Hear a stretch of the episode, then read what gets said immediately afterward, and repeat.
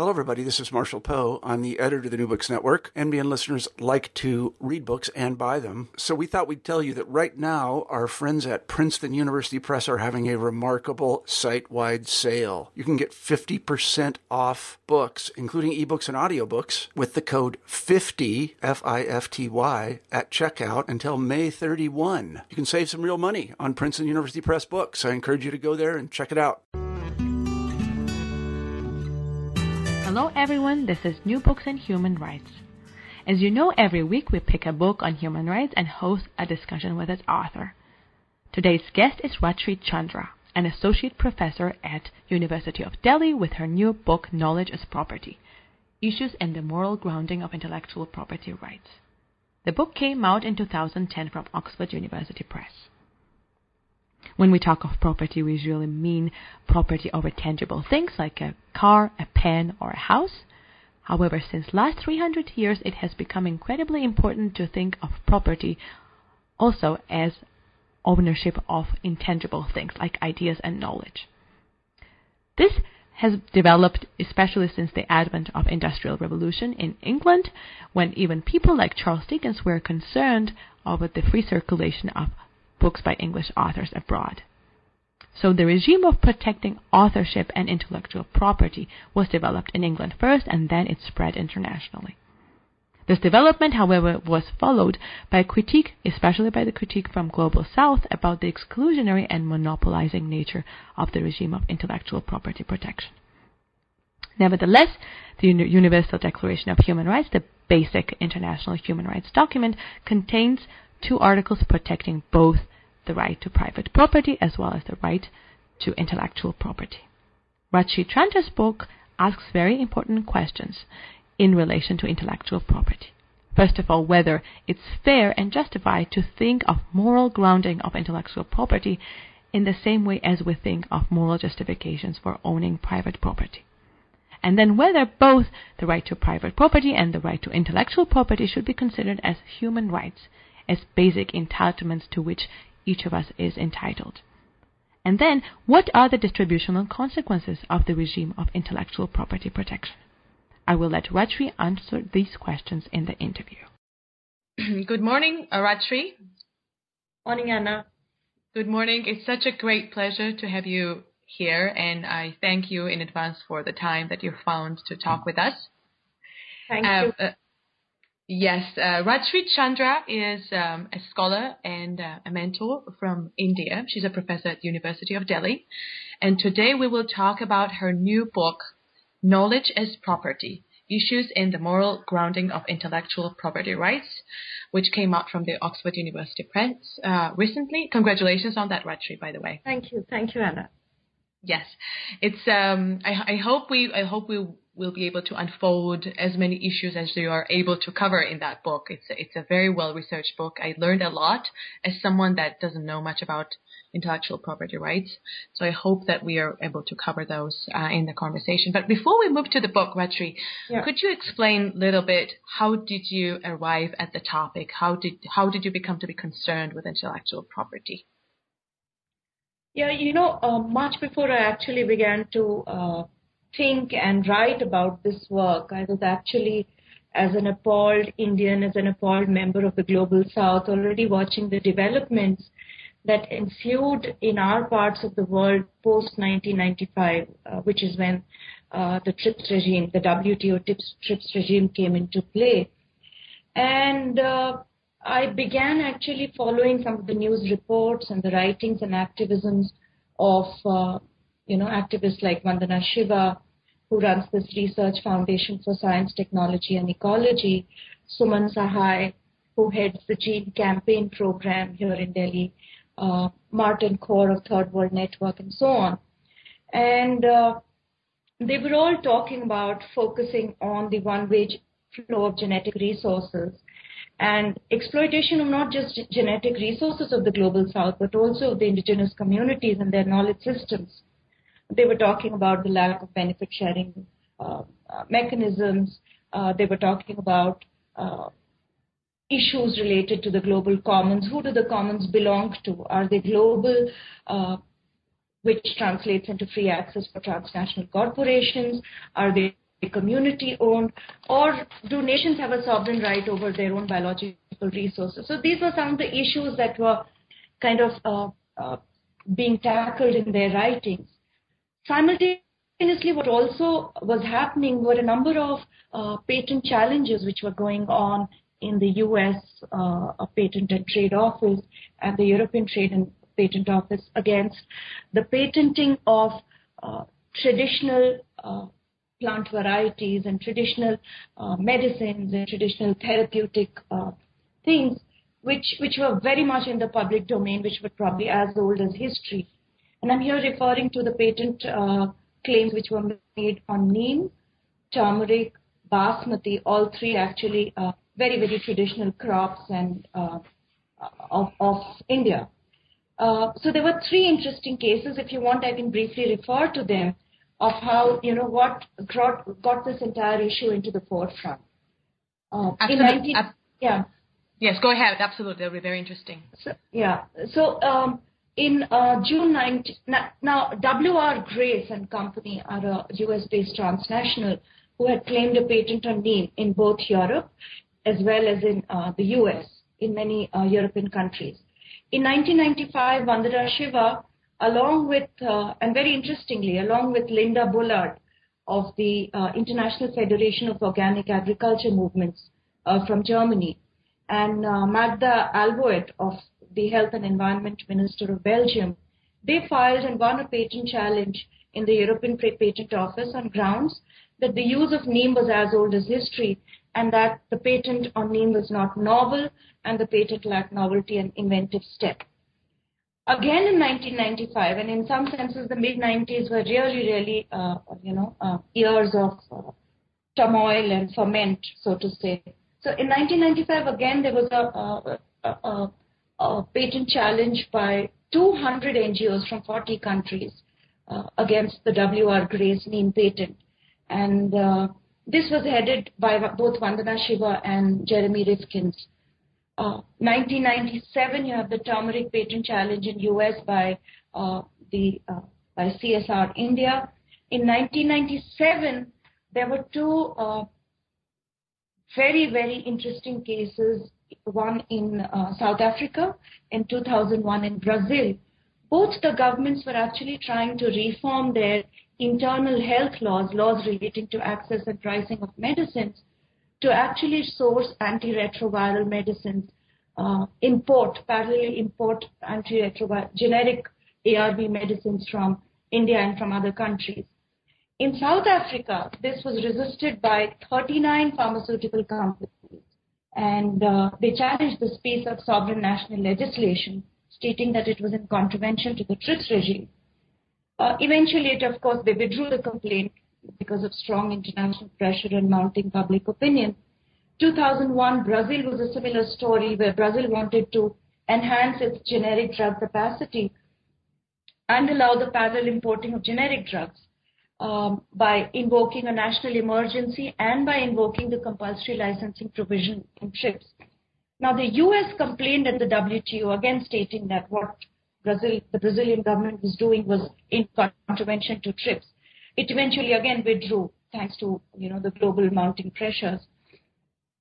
Now, these examples I have cited simply to kind of let you uh, in on the kind on the climate of indignation that was building up, you know, in the global south, and how to us uh, intellectual property rights over pharmaceuticals, over plant varieties, over indigenous knowledge systems were beginning to seem as extremely immoral and unethical. I, you know, uh, and spurred by this, I began to see uh, connections with political theory. I began to develop my own kind of thesis on this and began to see intellectual property as a right and wanted to question its claim as a, you know, uh, as a right, its moral claim as a right. Wanted to see if it makes the claim because after all, it is claimed and uh, contested from a rights perspective, and therefore the underground, the, the normative claims to a right should be there.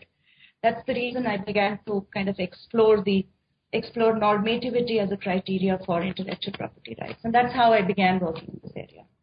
Yes, and if I'm not, thank you so much. And if I'm not mistaken, is this your was this your PhD dissertation? Yes, yes, oh, yes. This okay. was my PhD dissertation. Yeah, right. Excellent.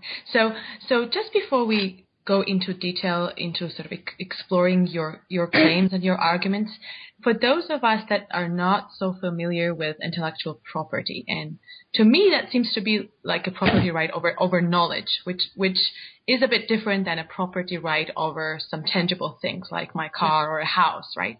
So if you Absolutely. could lead lead us through sort of the concept of intellectual property and basic tenets of it. Yeah. Um, you know, uh, I'll really simplify some of the basic terms and at the risk of oversimplification, just stating that intellectual property rights are not a monolithic concept. It's an umbrella term for various kinds of entitlements um, uh, which attach to uh, certain types of information, ideas, or other intangibles in their expressed form, in their manifested form. So the holder of the intellectual property right receives various exclusive rights over his intellectual production or creativity. For instance, a copyright holder would get a, would would uh, get exclusive rights to reproduce, perform, and prepare derivative works over his literary or artistic creations. Over so copyrights typically are extended to original material in literary, artistic, dramatic, musical works, films, broadcast, multimedia, computer programs, etc. The second type of uh, IPR would be patents, which are uh, are granted for any device, substance, method, or process which are new, inventive, and useful. These are the three criteria for patentability novelty, inventiveness, and utility. Uh, now, typically, patents grant monopoly rights to patent holders over a period of 20 years.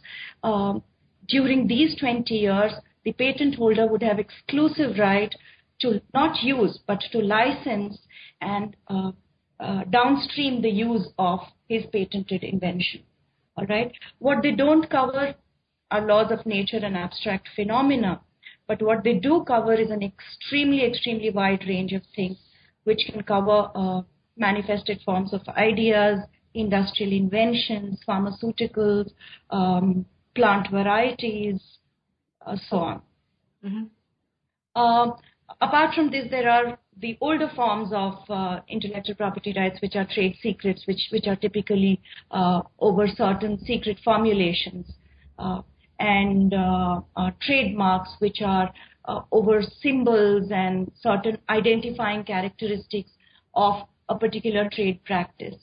The most recent entrant into the domain of intellectual property rights are what is known as geographical indications, which uh, basically attach themselves to products which are originating from a particular region in a manner that they carry the uh, the cultural and the regional stamp of that place. So, for example, champagne, Parma mm-hmm. ham, um, Kanchipuram saris. These would be typical examples of geogra- geographical intervention. Uh, indications, I'm sorry. So these are broadly the five kinds of intellectual property rights. Uh, repeating them again, copyrights, patents, trademarks, trade secrets, uh, geographical indicators. Excellent. Yeah. So, so how how has it how has the process of transforming knowledge into property how has that process unfolded historically? I think that's very interesting to find out because today it's kind of customary to think of copyright, as I understand. When one writes something, then they, one understands himself or herself as an author. The work is copyrighted, but but th- initially this this was a particular form of expressing knowledge or ideas, right? So what was yeah. the historical process which led to sort of our common understanding of knowledge as intellectual property? Yeah. Uh, uh, there are two uh, uh, pieces of legislation, actually, two conventions which can be held to be uh, precursors of modern IP protection. One was the Statute of Anne in 1624, and the other Statute of Monopolies in 1709. Um, and the Statute of Anne related itself to, um, and both together kind of lay the foundation for copyrights, patents, and trade secrets.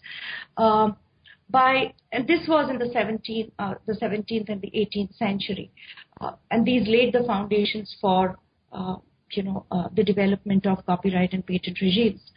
Uh, what happened was were uh, expansions and enhancements of certain provision in both these statutes. And by 1800s, international commerce expanded a great deal in the post-industrial revolution period. And a number of British authors, including Charles Dickens, began to complain of widespread piracy of British books abroad. Uh, thus grew a demand for an international codification of regulatory copyright practices.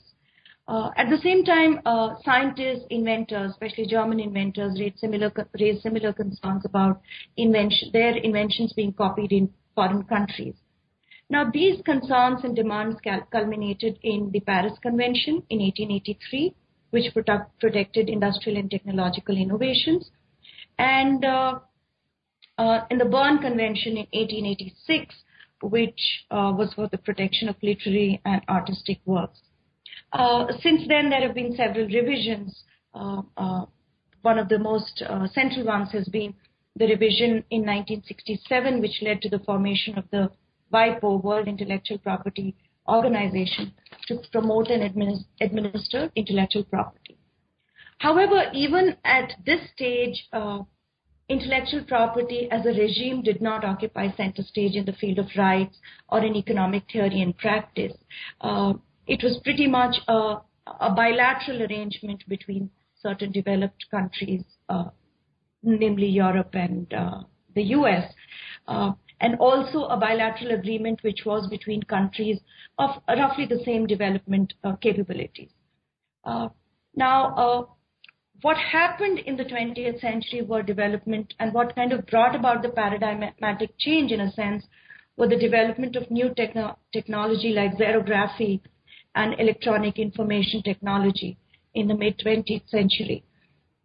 Now, this uh, brought certain new things into uh, into play. For instance, copying became far more uh, far easier. For instance, uh, relaying and sharing of copied material became much easier, and this kind of created a, a newfound nervousness amongst uh, uh, both authors as well as inventors as well as technological experts and scientists. And various enactments were uh, then took place in both Europe and US, which finally culminated in the Uruguay uh, round of the GATT negotiations, which ushered in a new multilateral era of multilateral trade policy.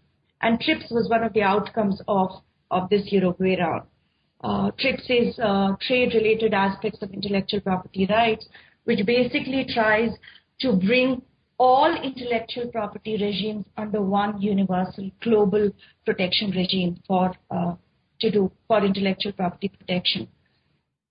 Basically, an expansion on the Paris and Berne Convention TRIPS, uh, but there is a big fundamental difference here.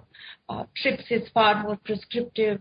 It is uh, far. Uh, it is more universalistic and definitely more exclusionary. And uh, this has had deep implications for changes in the conception of property itself. Uh, not only uh, who is the property holder, but also in what can count as property. Um, a very interesting fact actually is the uh, the change in the uh, uh, in the in the in the vocabulary in the in the language that begins to be used in the 18th and 19th century. intellectual the, the terms that were used were monopolies. And in the 20th century and 21st century, you see lawyers and policymakers increasingly replacing the term monopoly with property, which conveys the impression that these are, uh, you know, after all, uh, similar to interests in land or houses or cars, and they should be accorded similar protection. So broadly, this is the uh, history of, you know, how uh, uh, property came to knowledge came to be propertized in a sense. Mm-hmm. And when you were listing the challenges to certain patent claims, I noticed, I couldn't help noticing that they emanate from the countries which are termed as emerging economies, India, Brazil, South Africa. So Absolutely. one question, one question I had, as this international body of law developed in relation to intellectual property, was there any resistance from emerging economies or or the South or activists in terms of how this how this, this international laws were formulated and what were the primary concerns or criticisms in, in this process, if you could elaborate on that.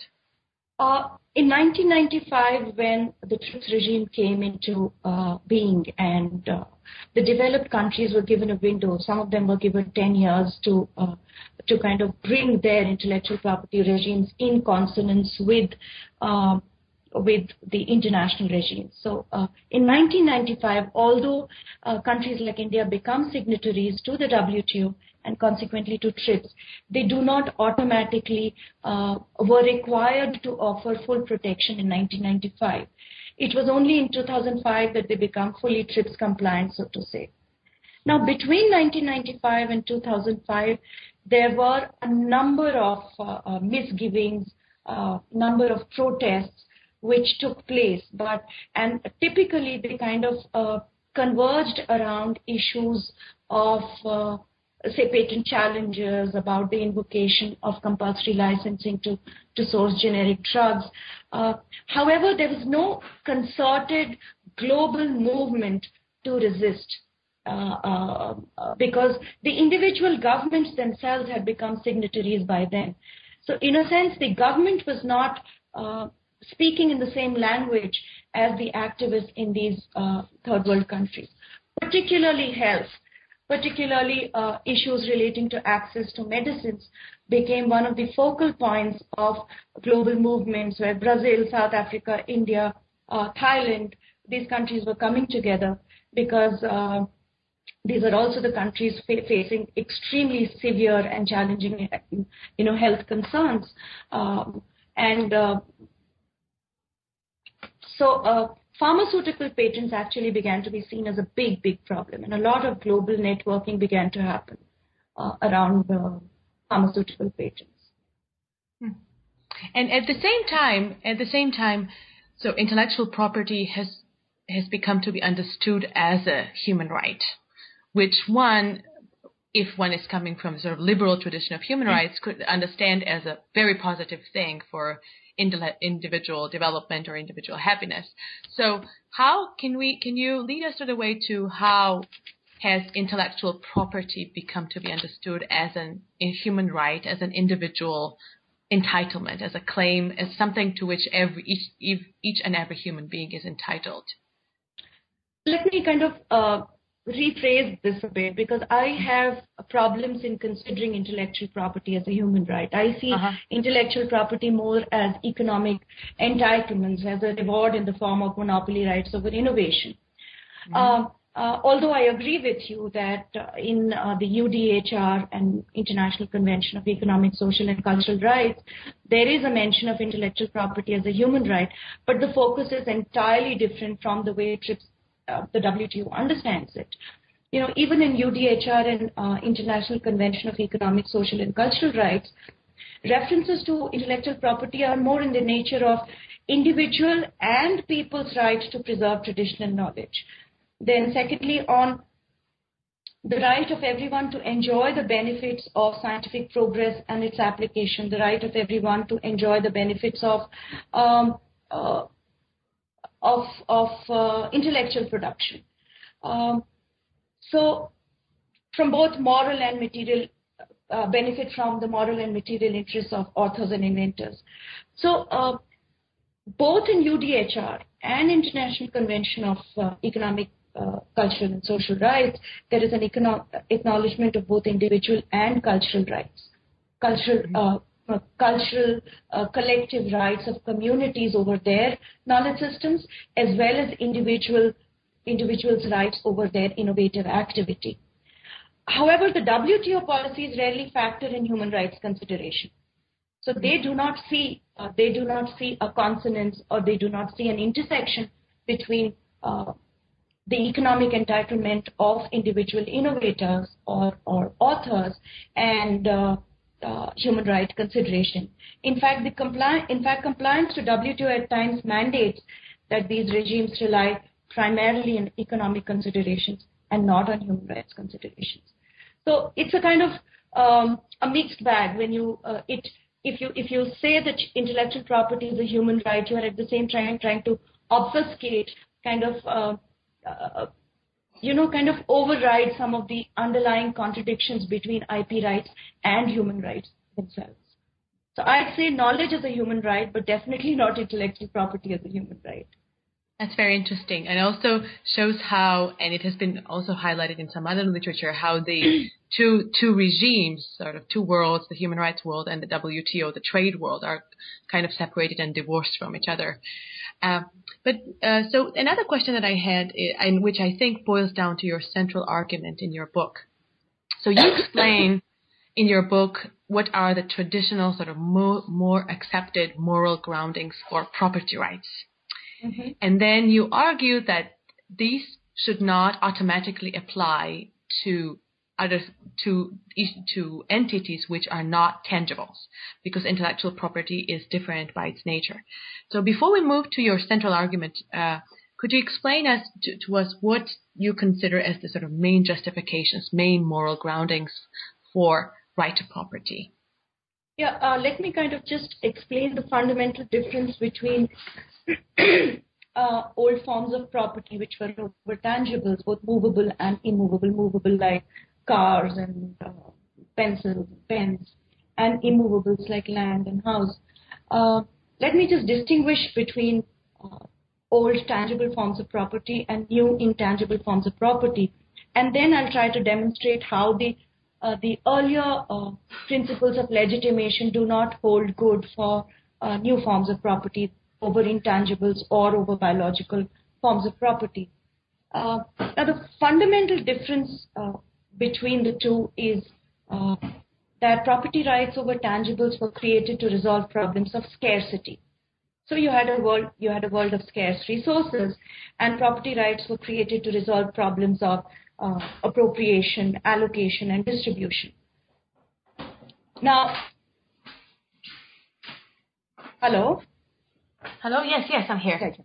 Yes. Uh, uh, the, now, the second category of property, which is over ideas and intangibles, is paradigmatically different category of property because, interestingly, it, it does not exhibit the same identifying characteristics as old property because of one, two main reasons. One, that it is not plagued, that the world of ideas, the world of knowledge is not plagued by the problem of scarcity there is an infinite source of ideas. Use of ideas do not lead to its exhaustion. All right. So the first ca- defining characteristic of the world of ideas is that they are infinite and they are characterized by non-exhaustion. The second interesting characteristic, which again makes it fundamentally different from tangible forms of property, is that ideas can be used concurrently. For example, if uh, if if you are singing your song and I copy your song, it does not divest you of, of your use of the song. If I stole your car, you would no longer be able to drive that car. But if I stole your song, it does not use you you can still use your song, you can still sing your song, you can still sell your song. Right? Mm-hmm. So uh, uh, non-exhaustion and concurrent use, these two properties of intangible, intangibles like ideas and knowledge make it fundamentally different. And therefore, property rights were not implied naturally, so to say, in this realm. Because this was a realm which was not scarce, property rights were not implied naturally. Therefore, a law was made to step in and create an artificial scarcity by preventing a free flow of ideas. If you if you get what I mean, you know. Uh, so the free flow of ideas, disclosures, sharing of knowledge, sharing of ideas uh, were curbed through patents, breeders' rights, copyrights, and so on. Mm-hmm. Um, so this was the fundamental uh, difference. Now, what is what are the two main principles of legitimation that I have identified in my book? One is the principle of self-ownership. Now, self-ownership is a very, very powerful way of expressing sovereignty over your own self. So self-ownership says that I own myself and therefore, as the owner of myself, I also own the talents and skill that I own.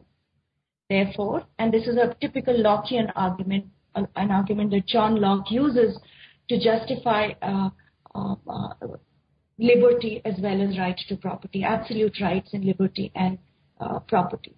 And he says that because I own my knowledge, and this is something which is echoed even in Nozick, where he says that uh, you know men have freehold in themselves. So you know you hold yourself as a property and you own all the talents and skills that you have. Therefore, Locke says, and again echoed by a neo neo-Lockean Nozick, that anything that I create using my talents, using my skills, is mine to own as well. All right. So if I use my labor to create a pot, if I use my labor to till land, then that land is mine, that pot is mine to own. Right? Now, uh, Locke argues, and as does Nozick, that property rights were actually an extension of the principle of liberty. So property rights were a variant to extend liberty rights. Uh, if, if, if a man truly wanted to be free, then he ought to be given complete property, absolute property rights in, what, in, in whatever he created. This was also echoed in Kant, who says that uh, freedom requires separate property. Uh, now, what the second principle that I allude to, so this became a justification for private property, self-ownership. I own myself, therefore I own whatever I create with my self-owned labor. The mm-hmm. second uh, principle of legitimation was utility which is basically that in a world of scarce resources, I need to have property rights, rules which define who ought to get what property, rules of allocation, rules of appropriation, rules of distribution. So it's a system which actually creates wealth, as Adam Smith would say, or a system which actually maximizes utility, as Jeremy Bentham would say. Now, my argument is one of the two main arguments in this book is when you translate these two principles to the realm of intellectual property, they do not hold good.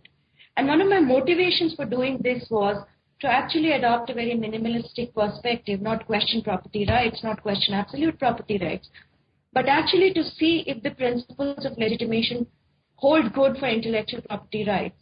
And uh, as I conclude, they do not, and evacuate the evacuate intellectual property rights of the very premises on which it rests.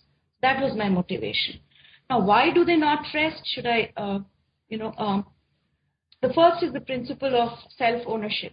Now, if self-ownership is primarily a tool or is primarily a principle which uh, celebrates the liber- celebrates and protects the liberty of of individuals, which is considered to be inviolable in liberal philosophy, then my argument is that intellectual property rights only protect and celebrate the liberty of the creator, of the person who is awarded the intellectual property right. Mm-hmm. So if I hold the patent, my liberty is protected because I'm the patent holder and I'm free to use my invention in any way that I want. However, if you simultaneously either through the process of copying, and let, let's forget copying. If you simultaneously invent something and you probably are two hours late in claiming that patent, then you are not granted that right over your invention. So your labor is actually not rewarded. You, you are divested of your liberty over the property that you have created. Do I make myself clear, Anna? Absolutely. Uh, very clear and very understandable. Yes. Yes. So, um, uh, so when self-ownership is kind of translated to apply to intellectual property rights, there is a, a, a fundamental contradiction because intellectual property rights are basically contravening the like liberty of others, a non-negotiable proviso in both Locke and Nozick. Mm-hmm. All right. So it contravenes forget about uh, social democratic welfareist norms. It contravenes minimalistic libertarian norms which protect, which seek to protect uh, liberty. All right. So uh, my first argument or my first conclusion is that self-ownership, uh, you know, cannot be applied to. I mean, look at history. Uh, history is replete with examples. Um, James Watt was granted a patent over uh, the steam engine. Uh, now, James Watt uh, and Hornblower, who had independently designed the Hornblower uh, engine, did not had to face legal challenges from James Watt. James Watt died a rich man, and Hornblower had to close shop and died in jail. Mm-hmm. Look at Wright, Wright brothers. So history is replete with examples of simultaneous invention, but only the, the, the, the person who's recognized as the inventor is the one who's rewarded, is the one who's recorded property rights. And the person who's not the first knower, who falls back because of certain circumstances, people like Tesla, people like uh, uh, um, uh, Popov, you know, uh, uh, lose out in the process. So the mm-hmm. claim of the first knower is discriminatory. It, discriminate, it discriminates against like liberties of the others. So the second principle that I uh, think is one of the uh, central legitimating principles of uh, property rights, especially intangible resources, is the principle of utility. And recall that I said that utility fundamentally, the principle of utility fundamentally argues, or uh, the propounders of the principle of utility fundamentally argue that private property rights help to organize society and organize production much better. Private property rights help to allocate. Hello? Yes, I'm here. Yes, I'm listening. Yes. Mm-hmm. So private property rights help to allocate, distribute resources in the most efficient and most productive manner. Uh, when I transfer this principle to see if it uh, holds good for intellectual property rights, I find there is again a problem. Now, I have taken utility to mean not just economic utility, so not just efficiency, productivity, and so on, but also social utility. And I've tried to argue that the common good argument doesn't hold good for IPRs because there are huge social costs that are in- incurred. And uh, some of the important ones are, for example, uh, because of patenting, there are higher transaction costs which are incurred. There are multiple licensing agreements which have to be entered into. Um, patent sanction uh, monopoly rights and therefore mandate and therefore also sanction monopoly prices and reduced access to resources. Uh, patents diminish uh, the public domain, forests, seeds, etc. And it is extremely problematic to assert that intellectual property rights can find legitimation in the principle of utility because utility fundamentally is any utilitarian would do a fundamental cost benefit analysis. And this cost benefit analysis has to factor in costs that are incurred by the society in terms of the social costs, in terms of the health costs, in terms of the reduced access costs, in terms of all the other costs that are non-economic as well. And therefore, uh, uh, an integrated utilitarian argument, uh, expanded notion of utility would, would definitely lead us to conclude that the number of costs that are incurred in by the intellectual property rights regime is far, far higher than uh, the gains to the economic gains to the private property, uh, intellectual property holders. Yeah, and it especially targets the vulnerable and the poor communities. The so- social costs are especially borne by the poor, vulnerable communities of the world. So these two principles, both self-ownership and there are many, many uh, principles, but these are the two central principles of property which have endured and which have also found expression in intellectual property uh, justifications. Very interesting. And what I notice here is when you discuss, and it's also, there's an extensive chapter in your book about sort of your discussion and your take on the idea of knowledge and sociology of knowledge. And here also when you discuss your move from sort of moral grounding in uh, property to intellectual property, I, I see that you there's a particular theory of knowledge that that sort of is at the background, right? You discussed that knowledge yes, yes. as an as an inexhaustible resource. So could you sort of explicate a little bit on what is your theory of knowledge that underlines this work? My I, I do not have a distinct uh, uh, theory of knowledge which is separate from the sociology of knowledge school of thought, and I do uh, uh, to adhere to the fact that knowledge is something which is essentially socially constructed and socially constituted. And ideas are not something that exist out there independent of societies, independent of histories. Ideas are socially determined. And this was uh, the sociology of knowledge. That knowledge was socially constructed was uh, first and foremost kind of uh, propounded by Karl Mannheim And uh, this position was later reinvented by Luckmann and Berger to suggest that knowledge is not just socially constructed. Knowledge is not just a passive thing which the society is constituting, but in the process of being constituted, knowledge is also constituting reality. So there is a dialectical relationship, not just uh, knowledge being a product, but knowledge being a determinant of reality as well. So knowledge and reality in a dialectical relationship with each other. Now, uh, this position was further refined by people like McCarthy Doyle and others who moved from the social constituency of knowledge and focus on the function of knowledge. And here, because they regard knowledge as fundamentally a capacity for action. And here they focus on both the productive as well as the ideological function of knowledge.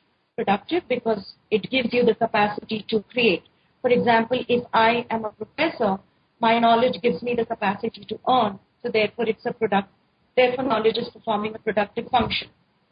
Uh, it helps to allocate and distribute resources. Now, uh, knowledge also, and this is important uh, uh part of what McCarthy Doyle says, that knowledge also performs a ideological function because it is it is a structuring discourse. It creates it decides who the knowledge holder is. It decides what constitutes knowledge. It decides what is scientificity. It decides, it adjudicates on what is objectivity, which knowledge is true, which knowledge is false. So therefore, it kind of creates hierarchies of knowledge. And in creating hierarchies of knowledge, it also performs an ideological function because there is a distribution of power to the holders of knowledge and uh, are taking away of power from the people who have been designated as uh, holders of either irrational, unscientific, or folk knowledge or belief and such like. So knowledge performs dual function. Now, um, there is a third as there's a fourth aspect actually to sociology of knowledge, which is basically not just contesting sociological knowledge, knowledge of the society, knowledge of the human world, but also contesting that scientific knowledge is objective. Hmm? And that scientific knowledge basically is an aggregation of facts, and that facts cannot be contested, and that it is uh, sort of trans-historical, trans-spatial, and that knowledge, only true knowledge is one that is objective. Now, this was the positivist conception of knowledge, which held that the only no- knowledge which is uh, worth being considered as true knowledge is scientific knowledge. Uh, now, uh, beginning with Thomas Kuhn, who, who asserted the historicity of science, uh, where he asserted that science is relative to history and uh, therefore is not as immutable or as objective or as epistemologically unique as it is made out to.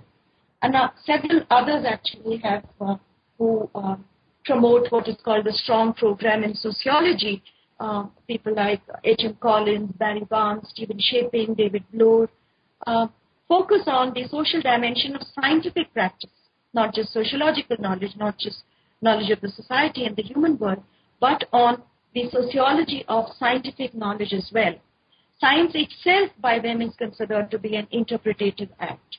So, uh, and uh, one of their core and central conclusions would be that scientific facts are both socially and cognitively institutionalized. And there's a very interesting uh, uh, a thing that I read in McCarthy Doyle's book, which, uh, you know, uh, critiquing the objectivity of facts, she states, uh, and I quote, that facts are like cows. You stare at them hard and they run away. Mm-hmm. So uh, here she's, she, she's trying to suggest that facts are also, you know, not immutable, not transcendental kind of entities which cannot be contested. Facts are also created. Facts are also interpretative acts. So sociology of knowledge, why I brought sociology of knowledge and sociology of scientific knowledge into this book was to suggest the contextual, historical, intergenerational knowledge of uh, character of knowledge and to argue that because knowledge is contextual, because knowledge is historical, therefore to lay individual claims on creation of knowledge is faulty, mm-hmm. is a mm-hmm. problematic premise. Mm-hmm.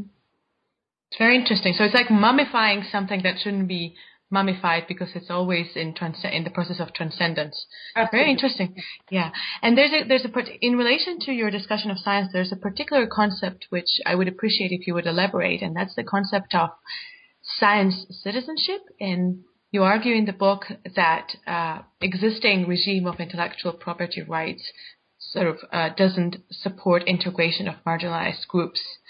Uh, in in the scientific processes, as I understand. So I, I would I would appreciate since we we are expected to be listened to by the scholarly community, I would appreciate if you would uh, elaborate on that con- on that concept in particular.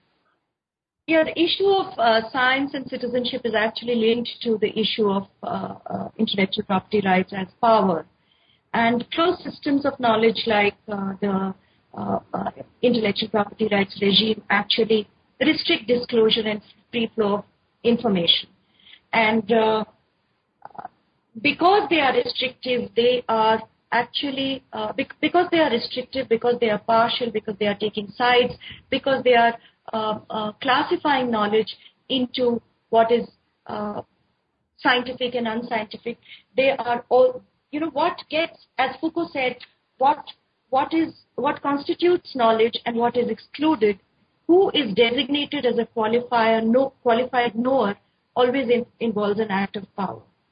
Mm-hmm. Now, the issue of uh, citizenship is linked to contesting the hierarchies of power, the hierarchies of the knowing and the knowledgeable that, the reg- that a regime like IPR has created. Uh, it is trying to contest particular views of science and technology which gets embedded into global networks, institutions, and policy and legal frameworks. Uh, what began as a contestation around issues of biopiracy uh, has kind of moved on and incorporated uh, a demand for traditional resource rights, for community property rights, access and benefit sharing mechanism, farmers' rights, all rights that are collective in nature. So uh, while particular views of science while particular views of knowledge actually limit citizenship, there is also a parallel movement which is trying to gain induction into the setup. At what cost the induction is going to happen, at what cost the integration is going to happen is another question. But there are issues of collective rights which are constantly being posed to the intellectual property rights regime, to the TRIPS regime. Um, uh, and fundamentally, when you question particular universalistic notions of science, objectivity, and knowledge, are, there is also an assertion at the same time of uh, plural collective notions of knowledge. That there are there is a plurality of knowledge. There is a um, there is that knowledge is essentially collective in nature, and uh, uh, contesting of universal notions of knowledge this is what claims of citizenship are actually. Uh, people who are trying to claim integration with the system are trying to do. Mm-hmm. So it is being framed around principles of reasonable pluralism, collective rights, and so on. You know, uh, there's a long way to go because currently uh, the kind of uh, rights that have been uh, accorded to collectives are in the nature of access and benefit sharing mechanisms, farmers' rights, uh, to name two of them.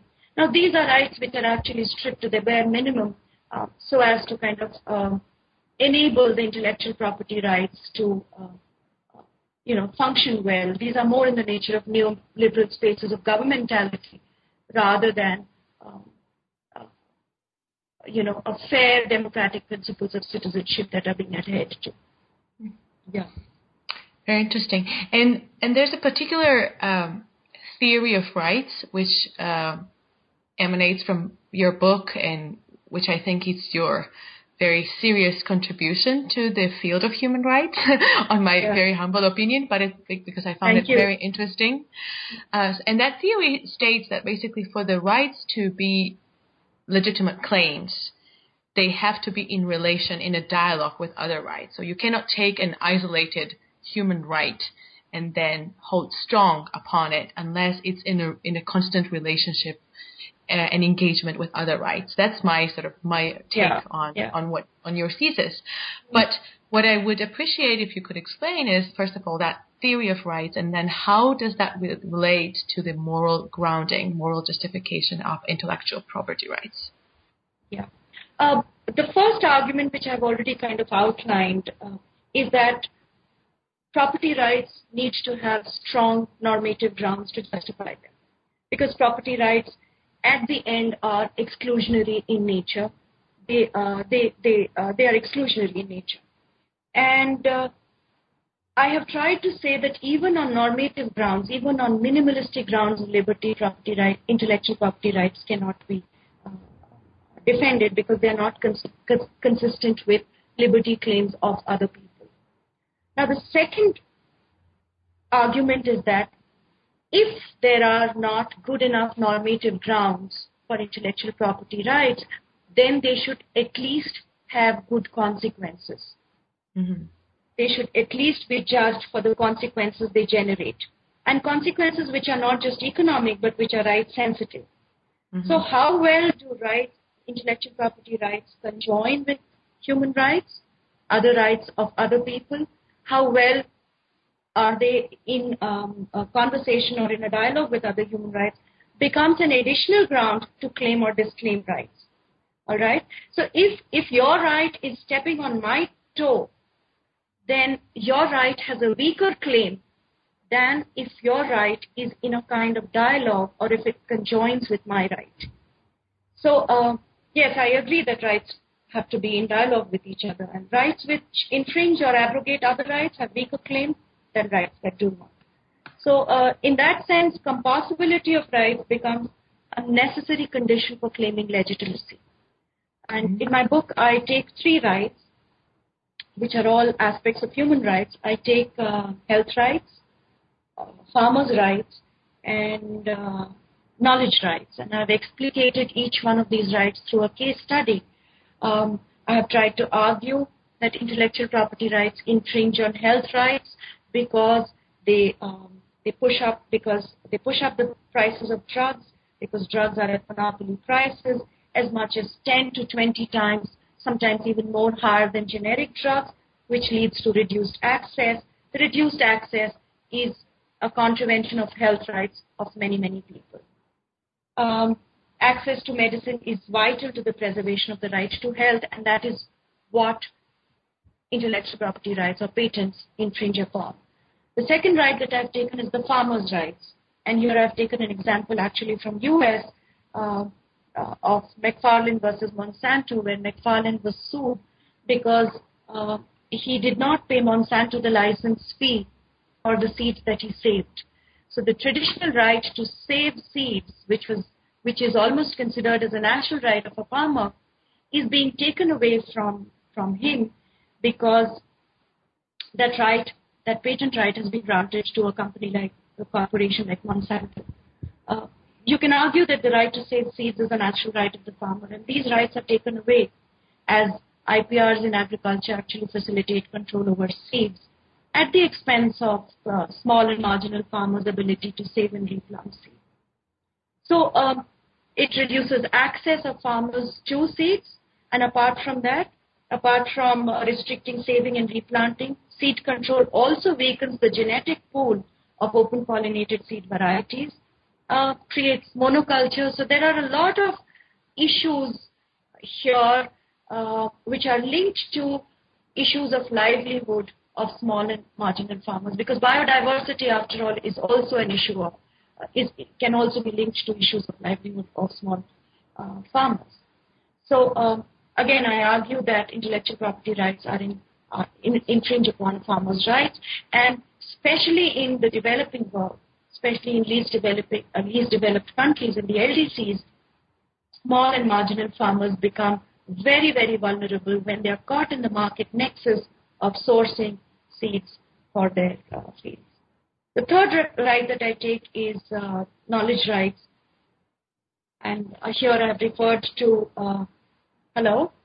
Yes, yes. Yeah, yeah, Okay. yeah. Mm-hmm. Just keep saying, hmm, hmm, hmm, hmm, hmm. Yeah. Okay.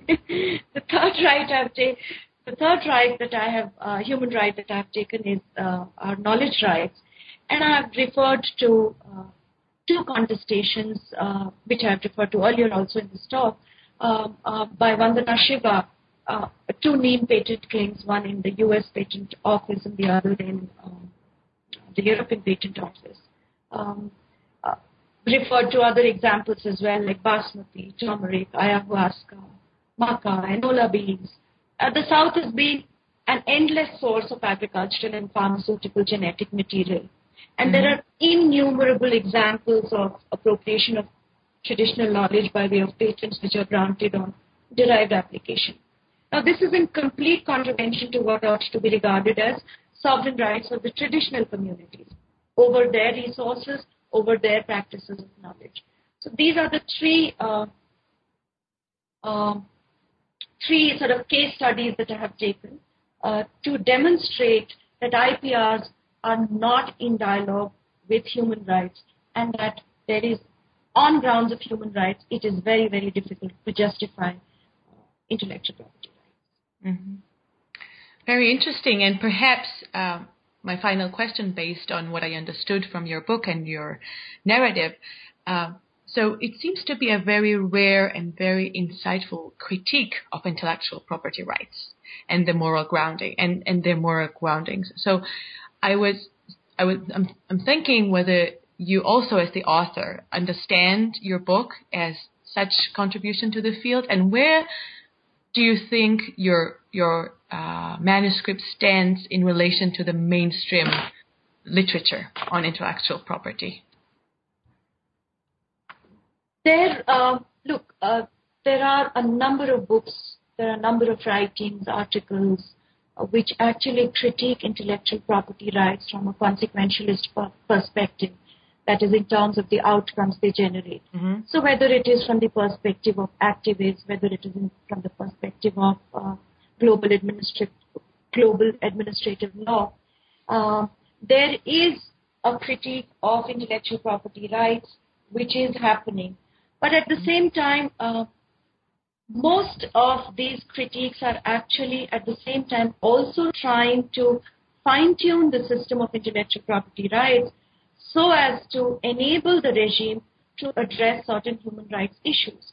But in the process, what is happening is that human rights are kind of trimmed and stripped down to their bare minimum so that they fit in with the larger regime, with the larger interest of intellectual property IPR regime, which is to create value for the innovators. Mm-hmm. Right now, um, where I think my book would make an, uh, a contribution is uh, because I think I derive morality both from deontological normative grounds as well as from consequentialist grounds. Mm-hmm. And I'm trying to suggest that there is a moral problem whether you examine the deontological grounds of normativity or whether you are, whether you examine the consequentialist grounds, there is a problem with the fundamental idea of regarding knowledge as property itself.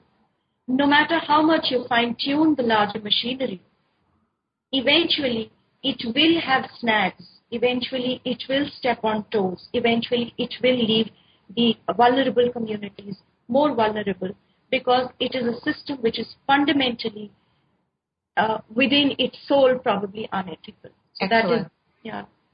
Excellent. Thank you so much for the for your time and uh, for your willingness to talk to us. That was a real pleasure.